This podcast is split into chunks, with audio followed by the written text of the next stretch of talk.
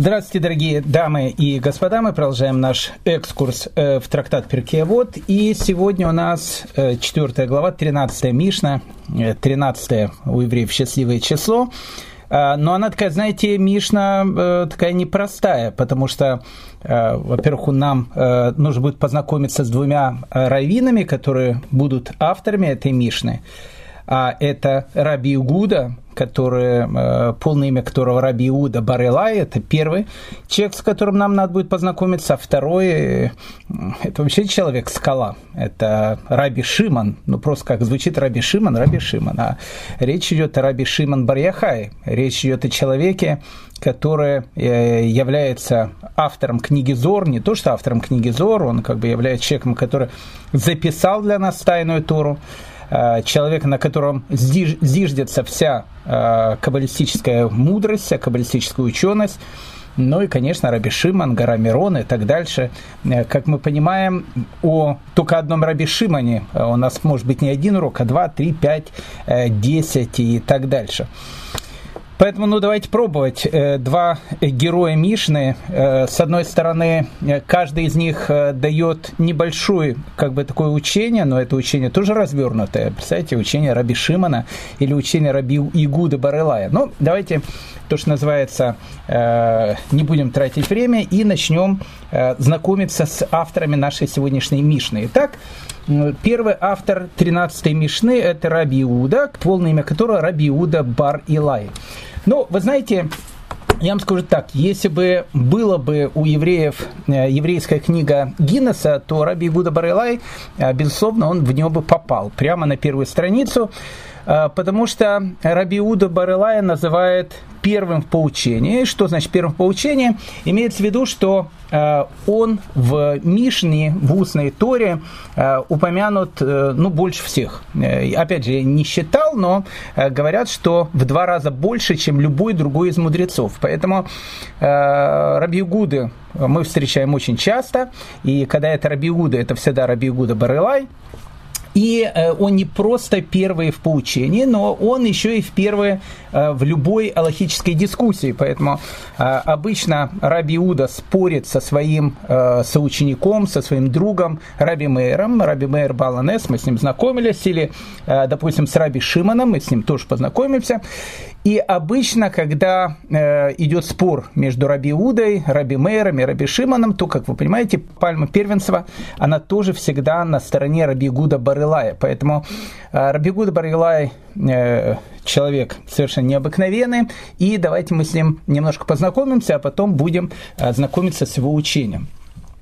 Знаете, однажды, э, интересная история рассказывается, встретил его некий такой ну, непонятно, кто он был, либо евреем был, либо не евреем, ну, в общем, некий какой-то вероотступник. Э, и увидел он Раби Гуду, который шел или сидел, я не знаю, где он его встретил, и лицо у Рабиуды было э, ну, совершенно таким необыкновенным, и оно прям так светилось. И когда он его встретил, он ему сказал, слушай, вот я, знаете, я э, очень э, ну, большой специалист по э, лицам человека. Вот я могу тебе сразу сказать, кто тут по профессии.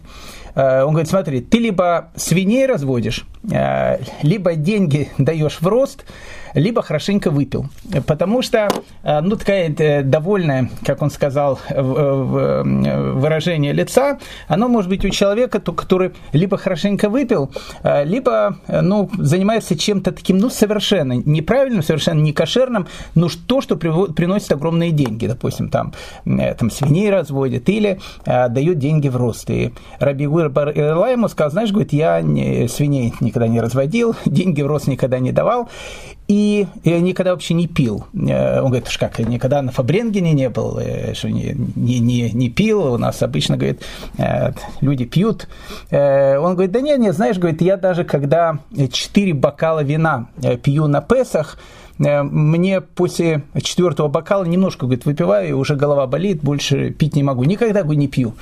И тогда этот человек удивился и сказал, почему же у тебя такое лицо? Такое, такое довольное лицо, оно не может быть просто такой человек. Оно может быть у человека, у которого, ну, как бы, ну, ну все хорошо, и, а иногда все-все-все хорошо, это э, тогда, когда человек занимается какой-то мафиозной деятельностью и так дальше, у него вообще все хорошо, и деньги есть, и, в общем, связи, и вообще все что угодно.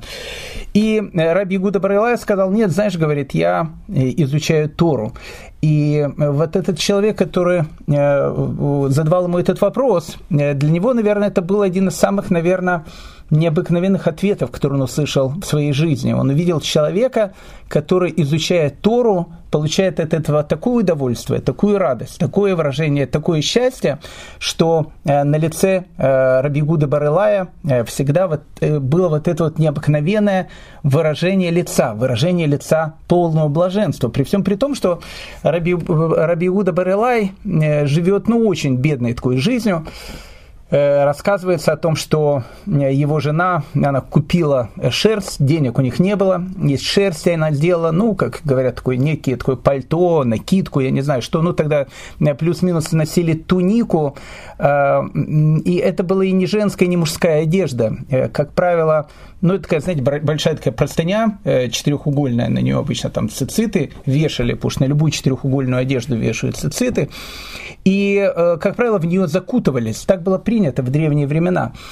Так вот, э, э, у Раби Гуда Барелая и его жены э, такая вот туника, такая накидка была одна на двоих, и поэтому Рассказывается, что когда жена шла на базар и покупала какие-то там э, э какую-то еду, а денег, как мы понимаем, было очень-очень мало, то Раби Гуда Брелай был дома, потому что ему просто не в чем было выходить на улицу. У них была одна одежда на двоих.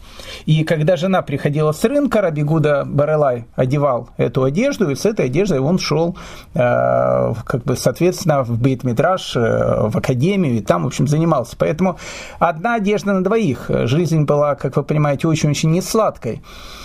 И однажды у Рабиуда Барилая спросили, э, может быть, ему как-то помочь э, финансово. Кто его спросил, это глава Академии в Явне, Рабан Гамлель, с которым мы очень много раз знакомились. И он хотел ему даже купить дополнительный плащ.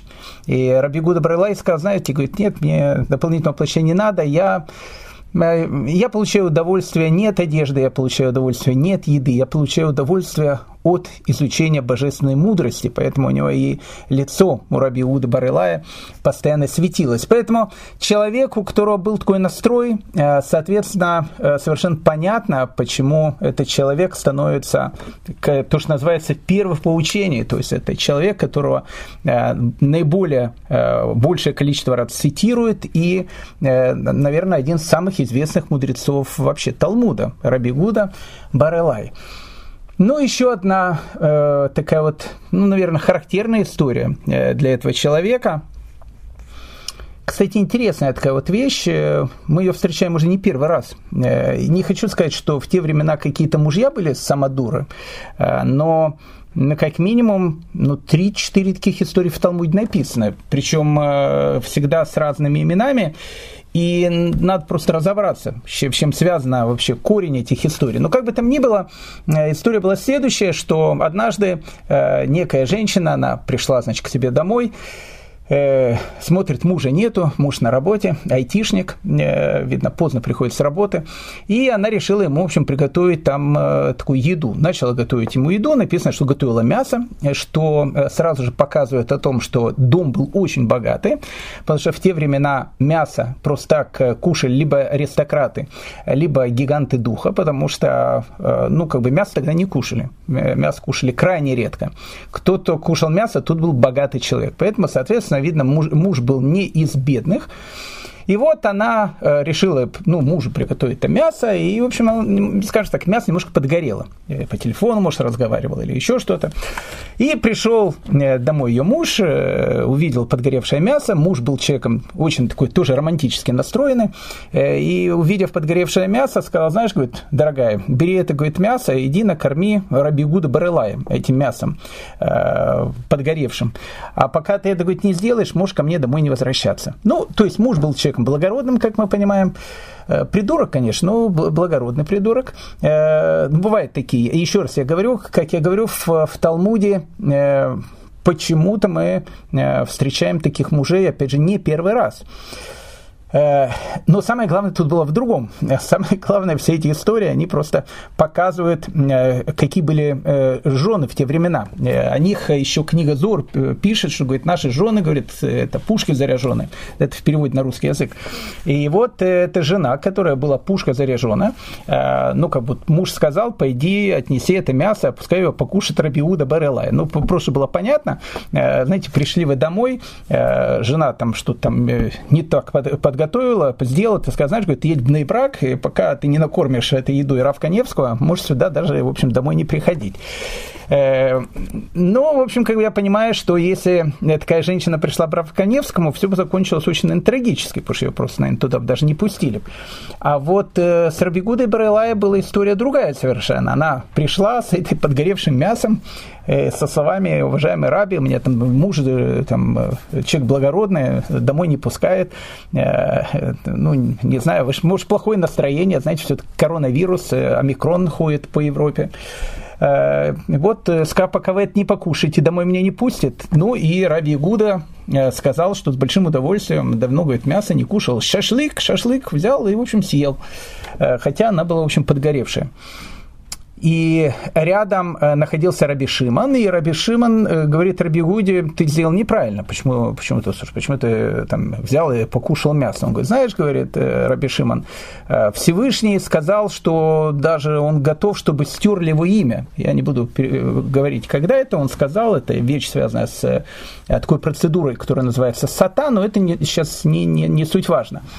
Э, то есть, говорит, Всевышний даже сказал, что можно стереть свое имя э, только ради того, чтобы был мир в доме. Так а кто и говорит, я такой? Ради такой, чтобы был мир в доме, я готов был кушать это мясо. Раби Шимон говорит, что нет, а я не, не согласен, потому что тем самым ты дал легитимность э, подобным действиям этого самодурства, и поэтому э, если будут такие мужья, э, благородные духом люди, такие будут говорить, сказал кушать это, а, а Баву Бен Бута один муж дал жене тогда свечки, а свечки тогда были не, не такие восковые, как сейчас, э, и не такие, знаете, как масляные, то, что таких, знаете, пластмассовых таких, ну, таких кувшинчиках, как вот на Ханукию мы делаем, тогда их зажигали в глиняных лампах, таких. Глиняная лампа довольно такая э, солидная такая вещь. И он сказал, возьми вот эту глиняную лампу и пойди разбей в голову э, раби Бавы Бенбуты. И жена ни, ни много ни мало пошла и разбила. А другая, другой жене э, муж сказал, пойди плюнь в, в глаза там другому раву. Она пошла, тушь плюнула. То есть,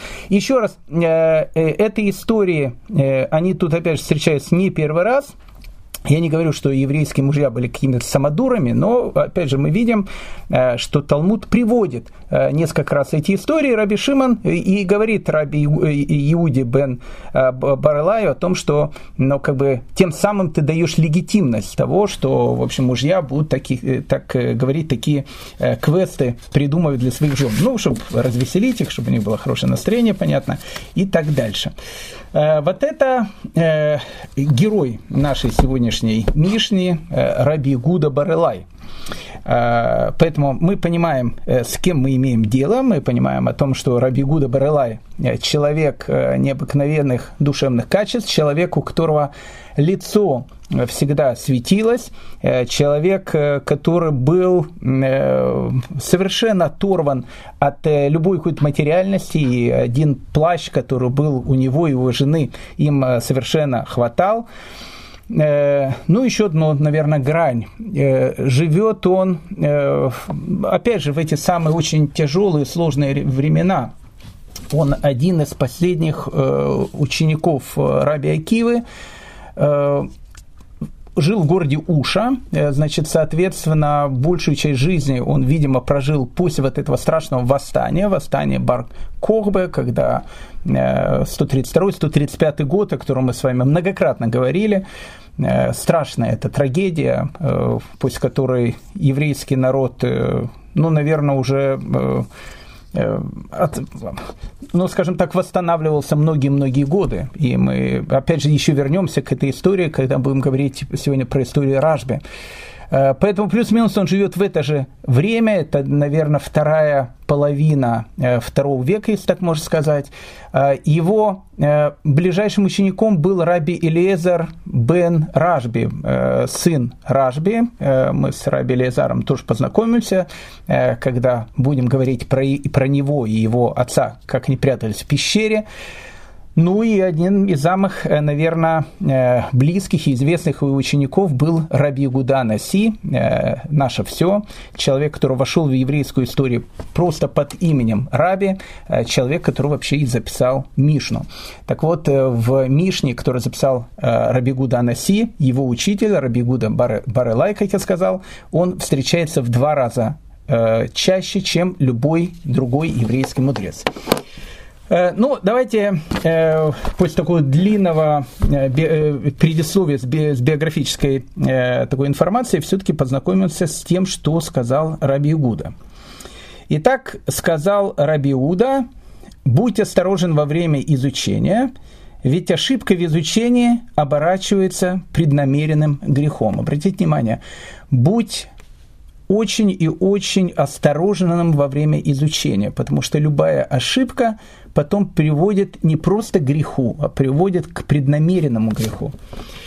Ну, вы знаете, тут можно, наверное, много э, о чем говорить. Вы знаете, бывают науки точные, а бывают науки гуманитарные. Вот я, допустим, э, по образованию гуманитарий, моя жена, она по образованию технарь.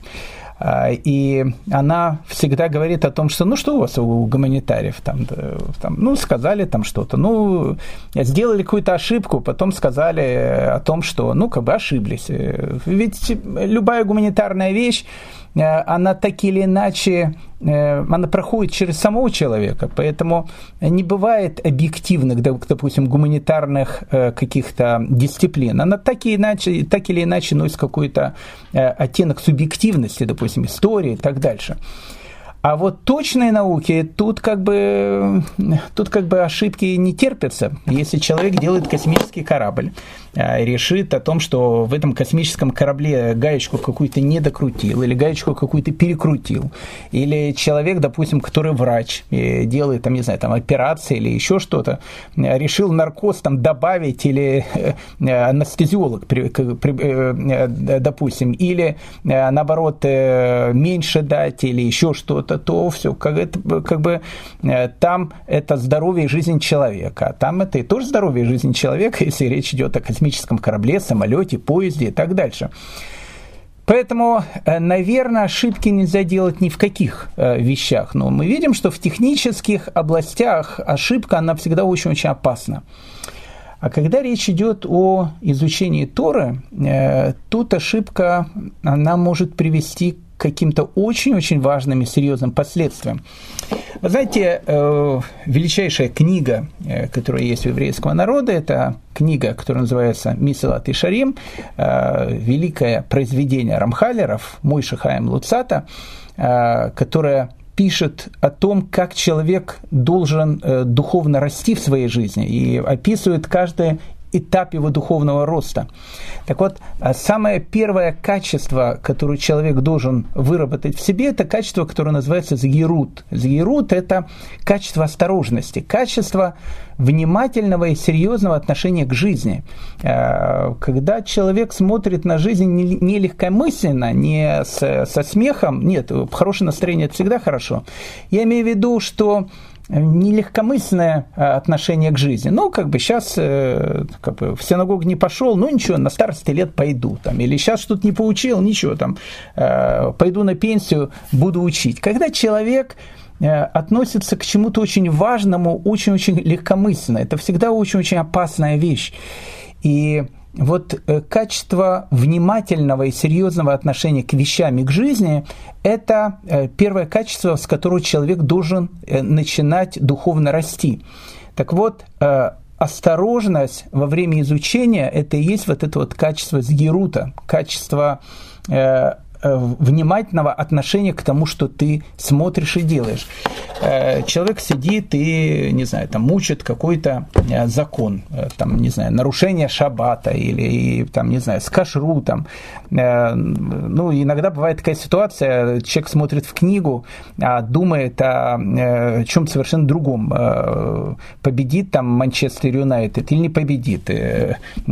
Победит ли очередной раз Европу омикрон или, в общем, проиграет с счетом 2-1 и выиграет у Дельты? То есть, ну, как бы, э, иногда, знаете, бывает так, смотришь в книгу, а видишь конфигурации из пяти пальцев, э, и это может быть очень-очень опасно, потому что какие-то важные вещи, которые человек может прочесть, выучить, услышать на уроке, иногда бывает так в одно ухо влетело, в другое вылетело. И когда э, наступит момент, э, не знаю, там, во время субботы или во время какого-то кашрута, и человеку покажется, что он выучил, ему кажется, это можно, это будет нельзя, и человек это сделает – с одной стороны, э, вот легкомысленное отношение к жизни, которое говорит, ну ничего страшного, ну мало ли что, там я там всю жизнь, э, там, не знаю, в субботу ездил на машине, сейчас вот стал хорошим таким евреем, уже там на машине редко по шабатам, скажем так, езжу. Ну ничего страшного, ну так на, на одно больше, на другое, на другое меньше. Вот такое вот безалаберное э, отношение к жизни – это очень опасная вещь. И поэтому э, Раби Гуда и дает вот это свое поучение. Будь осторожен во время изучения, потому что э, невнимательность во время обучения может привести э, в будущем к очень-очень важным и иногда очень страшным ошибкам. Э, интересно, что наши мудрецы э, говорят, что это относится не только к, э, допустим, к изучению Тора, но, допустим, к таким вещам, как, ну, к примеру, давать сдаку кому-то. А как может быть осторожным э, во время давания сдаки? Это что? Не, я понимаю, что, э, может быть, вы имеете в виду, что ее надо, надо давать в этой в маске и на руки надо одевать эти э, специальные перчатки, чтобы, в общем, как бы, ну, как во время карантина, как у нас принято. Вы это имеете в виду? Вы это осторожность? Да нет. Бывает так, что э, ну, человек э, подумает, что нужно кому-то помочь, нужно кому-то дать сдаку, э, ну, не сегодня, а там завтра, а там послезавтра, ну, ничего страшного, как бы э, я что дам. А иногда вещи могут быть довольно трагические. Вот, э, опять же, я не хочу, э, чтобы каждый на себя это Э, как бы надевал биографию этого человека. Э, человек великий, его звали э, Нахум Иш Гамзу, а звали его Гам, Гамзу, Иш Гамзу не случайно. Гамзу это переводится также и это. Что имеется в виду? Это был человек совершенно не, необыкновенный. Нахум Иш Гамзу, потому что это был человек, который Э, все, что э, не происходило в нем, э, с ним в жизни, он говорил, и это тоже к добру. Ну, то есть, ну, вот любая вещь, которая у него была, он всегда говорил, это всегда к добру. Интересно, у него жизнь была очень трагическая, потому что мы его встречаем абсолютно парализованным человеком, ну, ну совершенно несчастным, покрытым какими-то нарывами страшными, человеком очень страдающим, Э, ну, не всю жизнь таким был, но на старости лет он был именно таким человеком. И его ученики, которые к нему приходят, и которые, которым продолжал э, как бы говорить с хорошим, э, с хорошим настроением, он продолжал им говорить, что, что это тоже к добру. То есть он в каждой вещи, которая происходила с ним в мире, он всегда видел какое-то Э, какой-то намек на то, что это к чему-то хорошему. Ну, по одной простой причине, потому что все, что Всевышний делает человеком, не может быть плохим. Но для того, чтобы э, это ощущать в такой ситуации, ни про кого из нас никогда не будет сказано, для этого надо было быть Нахумом и Жгамзу. Так вот, зачем, почему я рассказываю эту историю? Потому что э, одна из причин, почему Раби Нахум и Жгамзу на старости лет, в конце своей жизни, вот был в таком очень-очень трагическом положении, э, говорят, она связана с историей. Опять же, с историей, когда будь осторожен во время изучения. Я скажу, что будь и осторожен во время, допустим, выполнения какой-то заповеди. Э, допустим, заповеди Сдаки. Так вот, рассказывают историю, что однажды э, Нахумиш Гамзу, он шел по дороге, у него было три осла, которые шли вместе с ним. Один, на одном осле, значит, была еда, на втором осле были, была вода, были такие, в общем, такие большие чаны с водой, а третий осел, в общем, нес какие-то там вещи, там, гостиницы, не знаю, там, мобильный телефон, э, э, ну, маски там, и, в общем, перчатки и так дальше, э, как, как положено. Так вот, он шел с этими, значит, тремя ослами, и вот и встречает он человека, который был, видимо, очень голодный и, в общем, плохо себя там чувствовал. Он подошел к Раби Нахману Ишгамзу и сказал, дай мне поесть, потому что я очень давно не ел. И Рабинахам из Жигамзу, то есть можно было что сделать? Можно было сразу же, то, что называется, открыть э, вот этот э, чемодан, который был на осле, и там достать оттуда еду. А можно было поступить, ну, как бы более по-интеллигентному, там, э, достать этот чемодан, раскрыть, там, дать ложечку, вилочку и так дальше, как бы, и Рабин Ахман Ишгамзу, он был человеком, опять же, очень таким интеллигентным, э, он говорит, ну, подожди минутку, говорит, я сейчас э, возьму с, с моих ослов, сниму, значит, там, отсюда воду, воду сниму, отсюда еду, в общем, я сейчас тебе дам. И пока он это делал, человек умер. Человек умер. И на рабе Нахума Ишгамзу это произвело такое огромное впечатление, что он как бы сказал, что глаза мои не жалились над тобой, пусть тогда они ослепнут, руки мои, которые не жалились над твоими руками, пусть отвалятся, и ноги, которые не пожалели твоих ног, пусть будут отсечены. То есть он сказал вот такую вот вещь, фразу, э, очень такую серьезную, и, в общем, как бы, как мы знаем, слова праведника, даже когда он это говорит о себе, имеет очень большую силу, и мы видим, что в конце жизни, в общем, Рабин Ахмана Ишгамзу, он и находился именно в таком э, положении, именно в такой ситуации. Э, так Раби Нахман из Гамзу видел о том, что, ну, в принципе, вот если мы разберем эту историю, ведь он же, опять же, ни в чем не был виноват.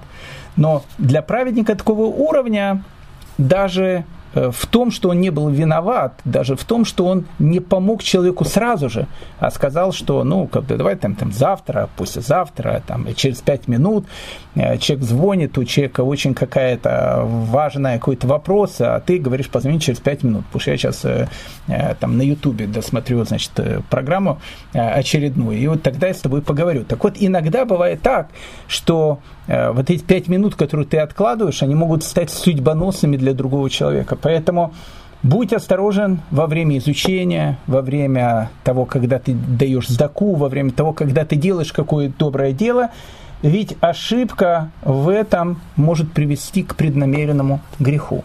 Это то учение, которое дает нам Раби Гуда Барылай, э, великое учение, очень важное учение. Э, и это первая часть э, нашей Мишны. А вот вторая часть нашей Мишны – это Э, в общем, совершенно потрясающие э, слова. Мишна, история про три короны, мы сейчас об этом поговорим, что это за три короны, и кто эти три короны на себя примеряет и одевает. Э, но самое главное, кто является автором этой Мишны. А автором этой Мишны является Раби Шиман, Раби Шиман Бар-Яхай, великий Ражби, человек, который был Э, один из, наверное, таких ближайших учеников Раби. У Раби э, как мы знаем, после смерти огромного количества учеников, э, таких близких учеников у него осталось совсем мало, их можно было, то, что называется, на пальцах одной руки посчитать. И вот Раби Акива своим э, ближайшим ученикам и передает всю ту устную Тору, э, которую он до этого передавал э, там, более чем 20 тысячам людей.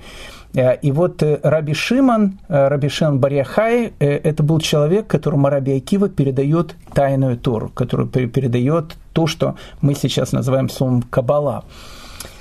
Раби Шиман Барьяхай. Мы сейчас вернемся к его учению, но об этом человеке, ну как об этом человеке можно вот рассказать за 20 минут, за полчаса? Ведь э, это, ведь это и есть сама э, история, это история того времени, и трагедии того времени, и величие того времени. Э, Раби Шиман в, он был в Ямнинской академии, это академия, которую мы, опять же, много раз с вами упоминали, которую возглавлял Рабан Гамлиэль, академия, в которой обучались и обучали величайшие мудрецы, и Раби Акива, и Раби Ишуа бен Ханани, Раби Лезер бен Гурканус, ну, в общем, как бы Раби Иуда Барелай, но это, но это, опять же, все вот эти люди, которых так или иначе мы э, с вами вспоминаем, они все были э, в этой великой Явнинской академии.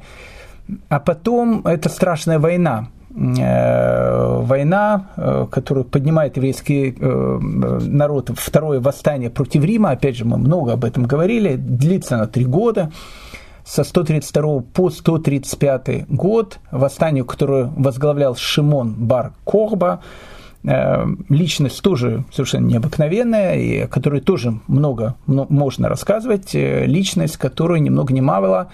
Раби Акива э, на первом этапе предполагал о том, что он может быть Машиехом. То есть, опять же, если, предполагал, если о ком-то предполагает Гдали Шестак, то, как вы понимаете, Э, можно засмеяться и сказать, что, ну, как бы, э, надо побольше высыпаться э, по ночам, и тогда, в общем, как бы, будет более нормальные мысли в голову приходить. А вот когда об этом говорил Раби Акива, один из величайших мудрецов э, вообще всей еврейской истории, это было очень серьезно. Поэтому это отдельная история, вот, восстание Баркохбы, необыкновенная такая вещь и, и очень трагическая вещь.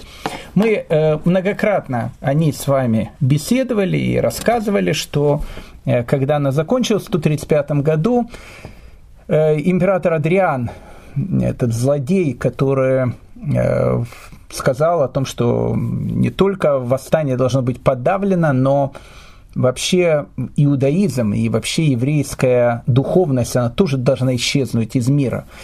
И издаются эти страшные указы о том, что если человек он будет соблюдать какие-то еврейские заповеди, то это смертная казнь. И мы многократно с вами об этом говорили. Э, огромное количество людей отдают свои жизни, в первую очередь, вот Раби Акива, Э, многие из его учеников.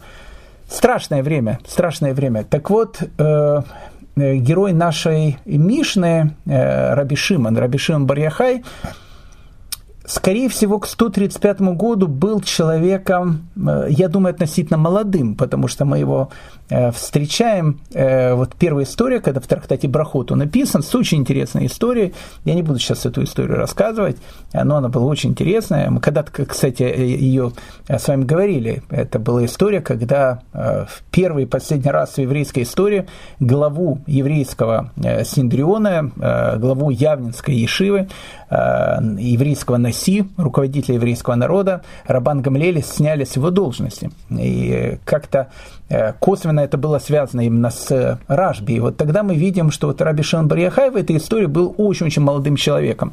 Поэтому, соответственно, я думаю, что к 135 году он был тоже относительно э, молодым человеком. Опять же, не могу сказать, сколько ему лет было, но, в общем, я думаю, что лет под 40, может быть, чуть больше ему было в этот период времени. И вот он один из ближайших учеников Раби Акивы, Э, и он э, живет в этот период времени, когда погибает его, э, погибает его великий учитель. Знаете, с ним связана одна очень интересная история. Опять же, это, ну, эта история, она как бы показывает дух того времени. История этого про такого советского, про еврейского Штирлица, которого звали Рафрувен Бен Аструбали или э, вот этот Раби, Раби Рубен, э, он был ну, ну, настоящий Штирлиц, вот, ну просто Штирлиц. Э, написано, что он постригся под римлянина, то есть, ну, как бы то, что у нас называется, старался, чтобы его, в общем, как бы воспринимали как настоящего Штирлица, в общем, одет был в, в этой одежде римской, ну, как Штирлиц, настоящий такой. А тогда э, вот эти же указы были страшные, э, и за обрезание тогда э, могли человека убить, и там, я не знаю, там из-за соблюдения шаббата человека там могли убить и так дальше. И вот он как бы Э, то, что называется, выглядел для всех как римлянин, и вот, э, как бы, то, что называется, просочился, видно, выше эшелоны власти, и там, в общем, как бы агент влияния э, пытался как бы действовать на римские власти. И вот написана известная эта история, когда раби Рувен бен Аструбали, он спрашивает у римлян, они, опять же, воспринимают его как римлянина, он говорит, тот, у кого есть враг, желает этому врагу, чтобы он был бедным или чтобы он был богатым. Ну, он задает такой вопрос. Они сидят там на каком-то перу, они говорят, ну, конечно, говорит, если у тебя есть враг, мы, понятно, желаем, чтобы он был бедным. А, они говорят, ну, вот кто, говорит, является а, самым э, большим врагом всех нас? Они говорят, ну, понятно, говорит, мировой сионизм. Они говорят, вот, совершенно правильно. Наш, говорит, главный враг – мировой сионизм, а если более в узких таких э, кругах, дело было в партии Мерец, э, наш, говорит, самый главный враг – это ДОС э, проклятые обычно добавляется, так чтобы ну, было более понятно, о ком идет речь. Наш, говорит, сам большой говорит, враг, это говорит, дос проклятый. Так вот, он говорит, есть, говорит, дос проклятые, а мы, говорит, запрещаем им соблюдать шаббат. Это же, говорит, глупо. Ведь если, если они э, работают шаббат, значит, они как бы больше зарабатывают. А если, говорит, они работать в шаббат не будут, значит, будут меньше зарабатывать. Если они там сидят, э, эти балбесы вишивы, там э, учатся на какие-то копейки, ну, пускай сидят, учатся, ну, что там, что их там трогать? Ну, будет там бедные, там несчастные. И все, я тебе говорю, слушай, это очень хорошая такая идея, да, ты, слушай, прав. Э, может быть, и вправду э, отменить этот указ э, шаббатом. Пускай будет соблюдает шаббат, будет беднее. Ну, как бы первую часть своего, значит, задания он выполнил, пишет, значит, Юстас Алексу, в общем, как бы все выполнил, приступает, значит, к второй части задания. Ну, опять они там сидят за столом, о чем-то говорят. Он говорит, слушайте, а тот, у кого есть враг, желает этому врагу, чтобы он был здоровым и чтобы, чтобы он был слабым. Они говорят, ну, слушайте, ну, конечно, говорит, э, если у нас есть враг, э, самое главное, чтобы он был слабым. Зачем нам здоровый враг? И он говорит, ну вот, смотрите, вы им обрезание э, запрещаете, а обрезание, знаете, говорит, сокращает, говорят, жизнь э, на 10 секунд. Там, и, и а потом, не знаю, там дискомфорт испытывает, там 10 дней, не будет ходить на работу, там, там мучиться будет, там, э, пальцами на него будет там показывать и так дальше. Э, глупо, говорит, обрезание э, запрещать. Они говорят, слушайте, точно, какой молодец, давайте, говорит, обрезание тогда тоже разрешим. Ну, а потом, в общем, как бы явка э, провалилась, все, все это было связано с там, новичком, ну, там это известная история была, там Англия была, ну, в общем, я не буду сейчас все это, э, не буду сейчас все, все, эти вот э, тонкости перерас, рассказывать, ну, в общем, раскрыли о том, что на самом деле он был еврейским агентом, Штирлицем, он убежал в еврейский тыл тогда, конечно, и тогда э, еврейские мудрецы, они начали думать, ну, как- как-то надо что-то делать, потому что указы, они были, указы надо было отменять, а скорее всего, э, речь, о которой сейчас идет, скорее всего, она связана с э, деятельностью следующего императора, который был после э, э, вот этого императора, злодея, императора Адриана, это император, которого звали Антоний Пий.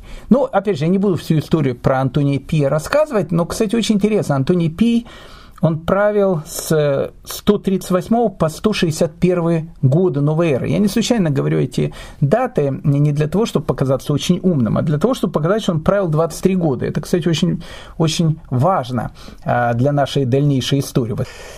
Э, и, скорее всего, речь уже идет о новом императоре, и мудрецы э, подумали сказать, слушайте, надо кого-то послать в Рим потому что действительно, ну, как бы уже и новый император, а вот эти вот страшные драконовские э, указы, они продолжали действовать, и в Рим было решено послать э, Рабишин Барьяхая, потому что сказать, что Рабишин Барьяхай – это человек, у которого всегда там много чудес, Всевышнего всегда бережет, и, в общем, как бы э, и сохранит его в этой истории также. Это известная история из Талмуда, я не буду, опять же, все ее перерассказывать, но рассказывается о том, что у императора была э, очень болела дочка, у него было видно какое-то какое-то психическое заболевание, и э, Ражби ее вылечил. И в благодарность об этом Антоний Пий, он отменяет все вот эти вот страшные указы Адриана.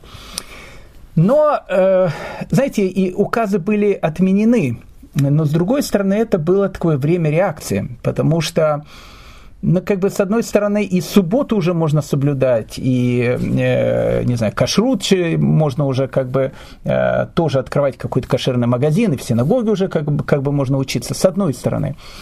Но, с другой стороны, понимаете, э, прошло слишком мало времени после вот этой восстания, и указы Адриана, они еще, как бы, то, что называется, витали в воздухе, и поэтому тогда, в общем, как бы следили за э, каждым словом, и любое слово, которое было, в общем, как бы, э, ну, скажем так, оппозиционным, э, с человеком не церемонились, могли в те времена убить э, убить сразу. И вот именно с этим и связано, э, наверное, это самое главная история, которую э, все рассказывают про Раби Шилн Берьяхая, и, опять же, понимая эту эпоху, э, мы больше можем понять эту историю. Рассказывают, что однажды э, вместе сидят, не знаю, за столом, за учебой,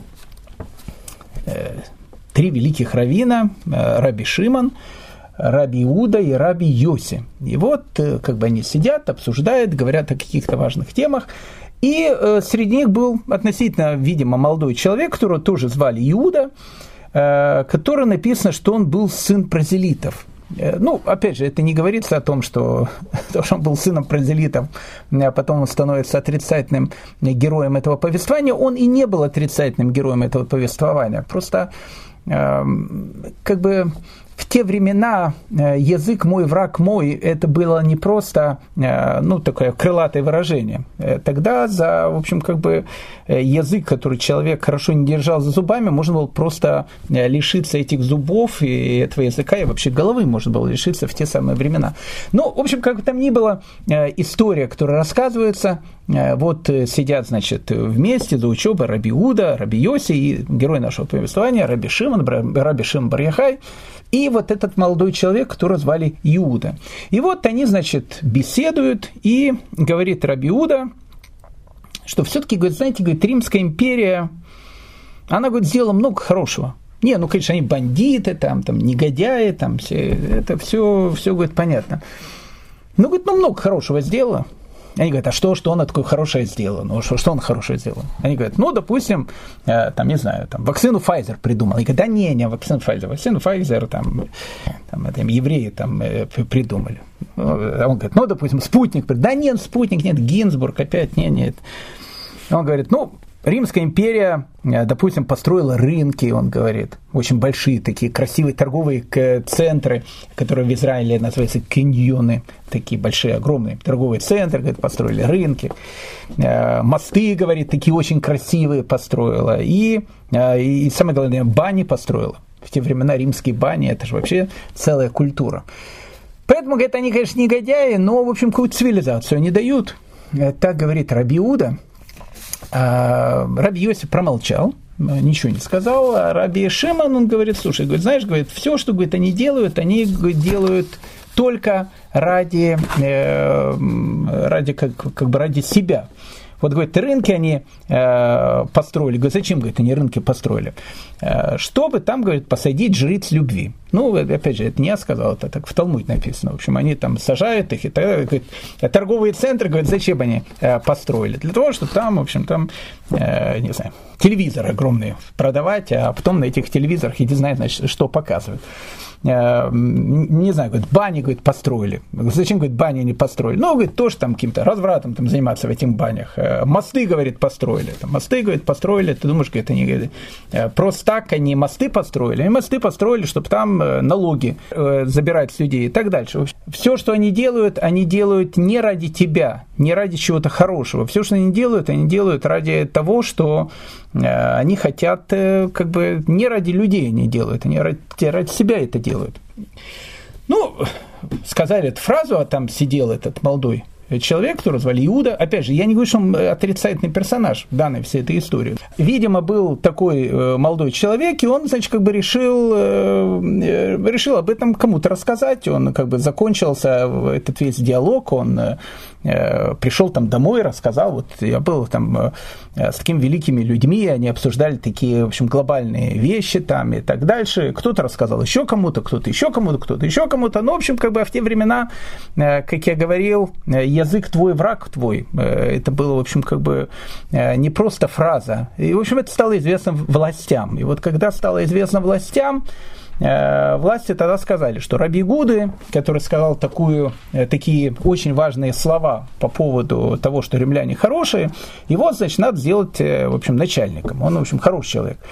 Раби Йоси, который смолчал, э, его нужно, в общем, отправить в ссылку. Его отправили в город Уши. Ну, Уши был тогда не, не, не ссылка, это был город, в котором потом Синдрион тоже был. Ну, в общем, как бы это, э, скажем так, э, сказали о том, что он там должен жить и с этого города никуда не уходить какое-то время.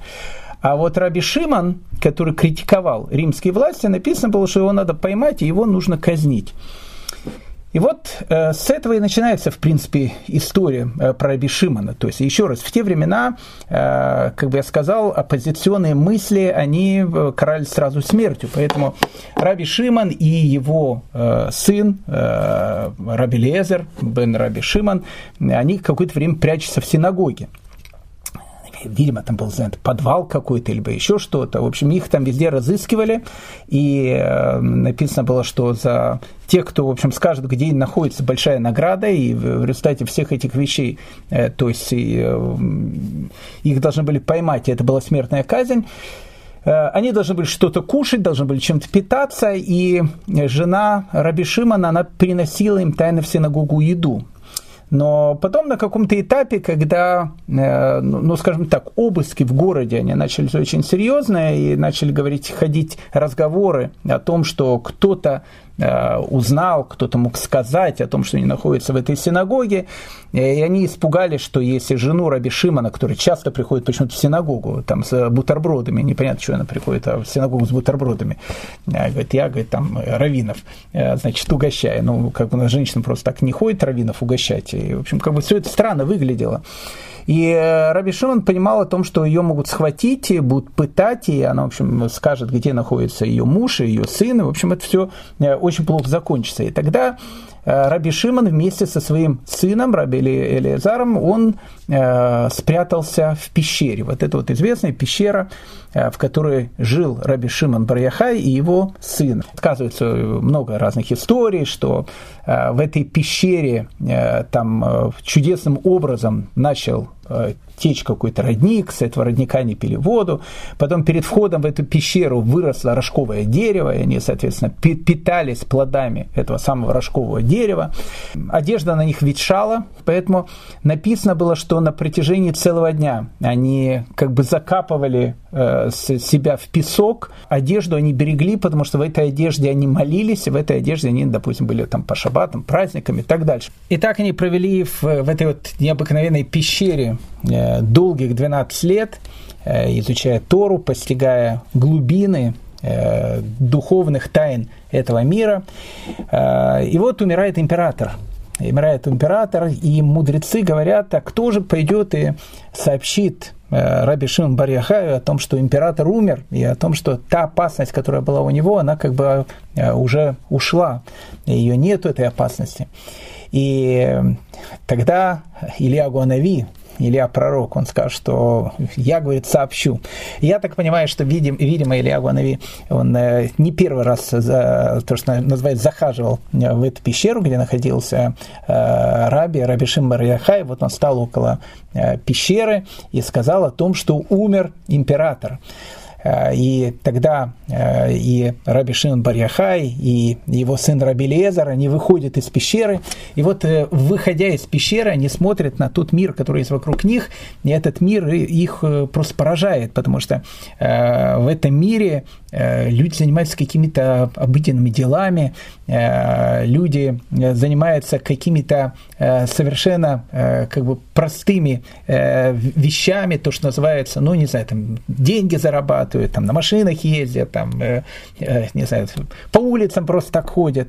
А мир, который э, постигали э, и понимали они в этот духовный мир, который, который постиг для себя э, Раби Шимон бар Яхай, Раби Леазар, его сын, который был с ним эти 12 долгих лет в пещере.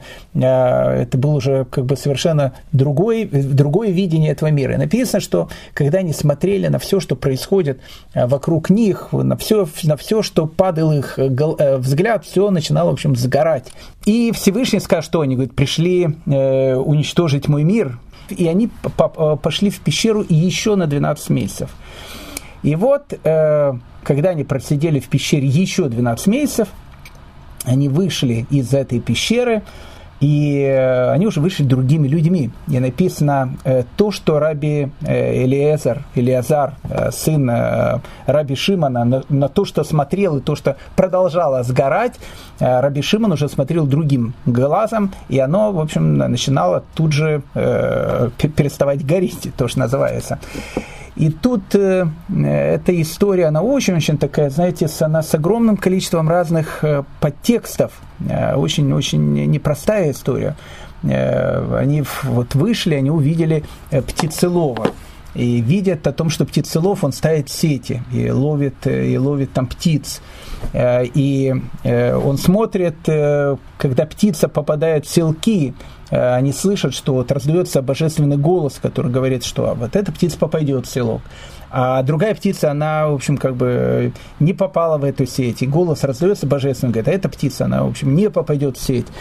И Раби Шимон говорит, смотрите, даже движение птиц, вообще любое, э, любая вещь, которая существует в этом мире, она, э, все, что с ней происходит, оно, в общем, как бы проектируется в высших мирах, а то, что тут мы видим, мы видим какую-то проекцию. Ну, в общем, какие-то они э, совершенно потрясающие мысли стали э, видеть, открывать. Но все равно, э, все равно вот тот мир, в котором живет обычный человек, э, э хотя этот э, мир они уже не сжигали своим таким вот пламенным взглядом, но все равно им казалось о том, что Э, о том, что как бы все, что происходит э, вокруг них, это ну, как бы человек занимается не тем, чем он должен заниматься. То есть, э, вот эти тоже работа, какие-то там, не знаю, там, э, заботы и так дальше. Жизнь человеческая, когда каждую секунду нужно потратить на что-то очень важное, на какую-то духовность и так дальше. На что человек тратит жизнь. И вот они э, перед самым наступлением шаббата, э, человека, старичка, э, который идет и несет две миртовых э, таких вот веточки. И они увидели, это было очень странно, потому что, как мы знаем, из трактата Псахим там написано черным по белому о том, что как бы четное число это как бы не совсем хорошее число. Обычно, если что делаешь, лучше брать нечетные числа. А он именно такие две веточки несет, и вот они как бы его встретили. И они говорят, слушайте, дедушка, что это вот две веточки несете, там, э, что это вдруг? Он говорит, а это миртовое дерево, я ее несу э, на шаббат. А почему, говорит, две веточки, почему не одну?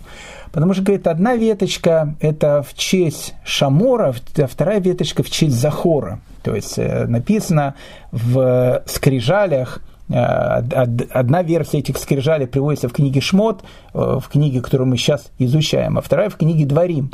Так в одной части там написано, что человек должен помнить о дне субботнем, а во второй написано, человек должен э, шамор, как бы охранять, соблюдать день субботний.